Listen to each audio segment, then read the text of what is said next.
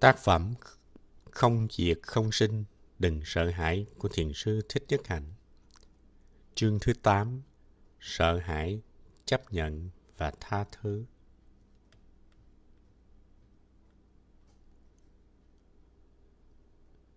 Nhiều người trong chúng ta thường hỏi rất nhiều lần câu hỏi Vì sao tôi phải chết? Câu hỏi quan trọng hơn mà bạn nên hỏi chính bạn đó là chuyện gì xảy ra trước khi tôi lìa đời? Bạn nên tới người thân yêu của bạn và hỏi, em hay anh? Em vẫn là người anh cưới 30 năm trước, hay em là người khác? Vì sao em tới đây? Em sẽ đi về đâu? Vì sao anh lại phải khóc? Khi em chết đi. Đó là những câu hỏi rất quan trọng mà nếu chỉ dùng trí khôn thì ta không thể trả lời. Chúng ta cần điều gì sâu lắng và hoàn hảo hơn để trả lời những câu hỏi này? Phép thực tập địa xúc. Lạy sát xuống đất. Có thể giúp cho ta tiếp xúc được với bản chất vô sinh bất diệt. Nếu ta thực tập địa xúc như Bụt đã thực tập, thì ta có thể đạt tới trí tuệ thật sự. Trong kinh nói rằng, có một ngày trước khi Bụt thành đạo, Ngài còn chút nghi ngờ về khả năng tỉnh thức tuyệt đối của mình. Ngài đã khá tự tin, nhưng có điều gì đó khiến cho Ngài còn thắc mắc. Ngài bèn thực tập phép địa xúc. Ngài dùng hai bàn tay tiếp xúc với mặt đất để chuyển hóa mối nghi ngờ kia. Ngày hôm sau, hoàng tử Siddhartha trở thành Bụt Thích Ca. Trong các chùa tại A Châu, bạn nhìn thấy các tượng Bụt để một tay chạm mặt đất. Địa xúc là phép thực tập rất sâu, có thể giúp cho ta chuyển hóa sợ hãi, nghi ngờ, thiên kiến và giận dữ. Tiếp xúc với cả hai bình diện. Bình diện tuyệt đối, bản môn và bình diện tương đối, tích môn là hai thực tại liên hệ hỗ tương nhau. Nếu bạn có thể tiếp xúc sâu sắc với một, thì bạn cũng tiếp xúc được với bệnh viện kia. Chúa Giêsu có thể được nói tới như là một người con của thường dân và cũng là con của thượng đế. Là con người thường, Ngài thuộc vào tích môn và trong bản môn, Chúa là con của thượng đế. Có một vị Bụt trong lịch sử và cũng có một vị Bụt vượt không gian và thời gian. Chúng ta tất cả đều như vậy. Chúng ta thuộc về tích môn khi sống đời hàng ngày. Nhưng ta cũng có một bình diện bản môn khi ta tập sống về tâm linh. Nếu chúng ta có thể sống với bình diện tuyệt đối cùng lúc, với bình diện tương đối, thì ta sẽ không còn sợ hãi nữa. Khi không có sợ hãi nữa thì có chân hạnh phúc. Ngọn sống có quyền sống như một ngọn sống, nhưng nó cần học cách sống như nó là nước, vì nó không phải chỉ là sống mà thôi. Nó cũng là nước, và nước thì sống mà không sợ hãi như sống. Lạy sát đất là một phương pháp dễ làm và có hiệu quả để tiếp xúc với bản môn Thực tập phép này, một ngày kia bạn sẽ tiếp xúc được với bản chất vô sinh bất diệt. Và từ lúc đó, bạn sẽ dứt hẳn được các mối lo sợ. Bạn sẽ trở thành con người cưỡi trên sóng sinh tử một cách oai phong vì bạn không còn bị sợ hãi và phiền giận lay động nữa. Tiếp xúc với đất trong tích môn Hãy tưởng tượng thời gian như một đường thẳng dọc, đặt mình vào một chỗ như đang đứng trên trục thời gian đó, quá khứ ở phía trên và tương lai ở phía dưới. Coi các thế hệ tổ tiên đã tới trước bạn, trong đó trẻ nhất là cha mẹ của bạn. Tất cả đều ở trên cái trục thời gian. Dưới bạn nhìn về con, cháu, chắc và tất cả các thế hệ tương lai. Nếu không có con, bạn có thể coi con cháu là những người tiếp nối của các nhân vật mà bạn đã tiếp xúc đời này và tất cả những ai mà bạn đã ảnh hưởng đến họ. Trong bạn có tổ tiên huyết thống và tổ tiên tâm linh. Bạn tiếp xúc với sự hiện diện của cha mẹ trong từng tế bào của cơ thể bạn. Họ thật sự có mặt tại đó, cũng như ông bà, cụ cố của bạn. Làm vậy bạn sẽ nhận thức được mình là tiếp nối của họ.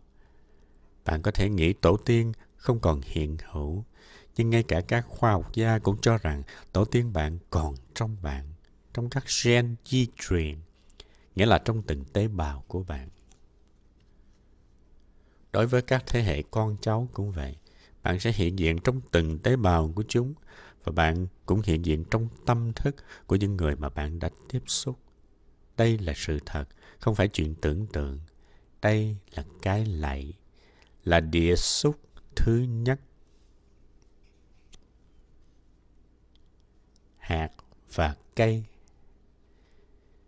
Hãy nhìn cây mận. Trong mỗi trái mận trên cây có một cái hạt. Hạt đó chứa đựng cái mận và tất cả những thế hệ trước nó. Hạt mận chứa đựng hàng hà sa số cây mận. Trong hạt mận có sự hiểu biết, thông minh là làm sao để trở thành một cây mận, làm sao để trở ra thành ra cành, ra lá, ra hoa và trái mận. Nó không thể tự mình làm như vậy được. Nó chỉ có thể làm được vậy khi nó đã tiếp nhận được kinh nghiệm và gia tài của bao thế hệ tổ tiên. Bạn cũng vậy. Bạn có trí tuệ và thông minh để trở thành một con người vì bạn đã thừa hưởng từ muôn đời trí tuệ, không những của tổ tiên huyết thống mà còn của tổ tiên tâm linh nữa. Tổ tiên tâm linh có trong bạn vì bản chất trời sinh của bạn và sự dưỡng dục bạn nhận được là hai thứ không thể tách rời. Dưỡng dục thay đổi bản chất di truyền. Tâm linh và sự tu học của bạn là một phần của đời sống hàng ngày, cũng có mặt trong từng tế bào của bạn. Vậy cho nên các vị thầy tâm linh cũng có trong mỗi tế bào của bạn. Bạn không thể chối bỏ sự hiện hữu của họ. Bạn có những vị tổ mà bạn ngưỡng mộ. Bạn cũng có những vị tiền nhân với nhiều tính tiêu cực mà bạn không hãnh diện gì. Nhưng họ vẫn là tổ tiên của bạn. Một số người trong chúng ta có cha mẹ tuyệt vời, những người khác có cha mẹ rất đau khổ và họ làm cả cho gia đình khổ theo. Bạn có thể có các thầy tâm linh không giúp gì bạn và gia đình bạn trong việc biết đạo và sống đạo. Bạn có thể không kính trọng họ nhưng họ vẫn là tổ tiên của bạn. Chấp nhận chúng ta cần quay về với chính mình và ôm lấy tổ tiên huyết thống cũng như tổ tiên tâm linh của mình chúng ta không thể bỏ lơ họ được họ là một thực tại và họ có đó họ là một phần thân thể và tâm hồn của chúng ta khi bạn lạy xuống đất lần thứ nhất, hãy chấp nhận tất cả tổ tiên với bản chất của họ. Đây là điều quan trọng. Chấp nhận một cách vô điều kiện là bước đầu để mở được cánh cửa kỳ diệu của tha thứ. Giêsu đã nói, xin hãy tha tội cho chúng con đã xâm phạm kẻ khác và cũng tha tội cho kẻ khác đã xâm phạm chúng con. Chúa hiểu rằng bước đầu của sự tha thứ là chấp nhận người khác như họ đang là họ, dù họ có làm hại ta.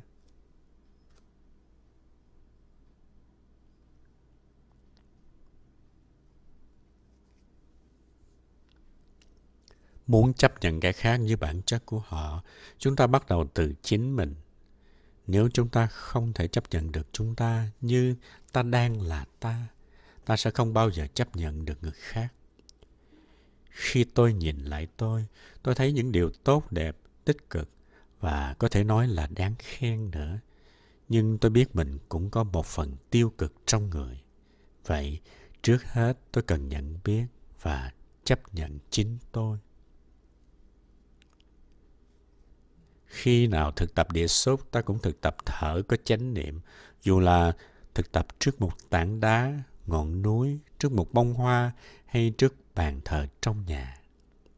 Thở vào, thở ra, bạn quán tưởng hình ảnh của tổ tiên, bạn sẽ nhìn thấy các ưu điểm và nhược điểm của họ. Hãy quyết tâm chấp nhận tất cả đều là tổ tiên của mình, không ngần ngại gì hết.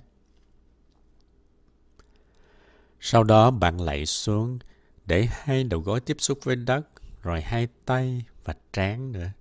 Giữ tư thế phủ phục đó trong khi quán tưởng hình ảnh họ. Thưa chư tổ, con là các ngài với tất cả sức mạnh và yếu đuối của quý vị. Con nhìn thấy những hạt giống tiêu cực và tích cực trong quý vị. Con hiểu rằng các ngài đã may mắn nên các hạt giống từ bi, vô ý đã được tưới tẩm. Con cũng hiểu rằng quý ngài đã không may có các hạt giống xấu bị tưới tẩm như ghen tị, sợ hãi, nên hạt giống tốt không có cơ hội lớn lên. Nếu các hạt giống thiện được tưới tẩm trong cuộc đời một người nào, đó là do may mắn và một phần do cố gắng. Những cái duyên trong đời sống có thể giúp ta gặp cơ hội tưới tẩm những hạt giống kiên nhẫn, đại lượng, từ bi và yêu thương. Người chung quanh có thể giúp ta và thực tập chánh niệm cũng giúp ta. Nhưng nếu một người lớn lên trong chiến tranh hoặc khi gia đình, cộng đồng của họ chịu nhiều khổ đau rồi, thì người đó có thể có nhiều sợ hãi và tuyệt vọng. Nếu cha mẹ họ đã khổ nhiều và sợ sệt người khác cũng như sợ cả thế giới thì các vị đó có thể truyền sang con cháu những lo lắng và giận dữ của họ. Khi người kia được lớn lên trong tình thương yêu và sự an toàn, các hạt giống thiện trong họ lớn lên và họ có thể truyền các hạt giống tuyệt vời đó sang con cháu. Nếu bạn có thể nhìn tổ tiên như thế, bạn sẽ hiểu rằng họ cũng là người đau khổ và đã cố gắng tối đa. Sự hiểu biết này sẽ làm tan đi tất cả hờn giận và chối bỏ nơi bạn. Chấp nhận tổ tiên với cả hai mặt yếu và mạnh là điều rất quan trọng. Nó sẽ giúp cho bạn được bình an hơn và ít đi sự sợ hãi. Bạn cũng có thể nhìn các anh chị mình như các vị tổ tiên trẻ tuổi vì họ ra đời trước bạn.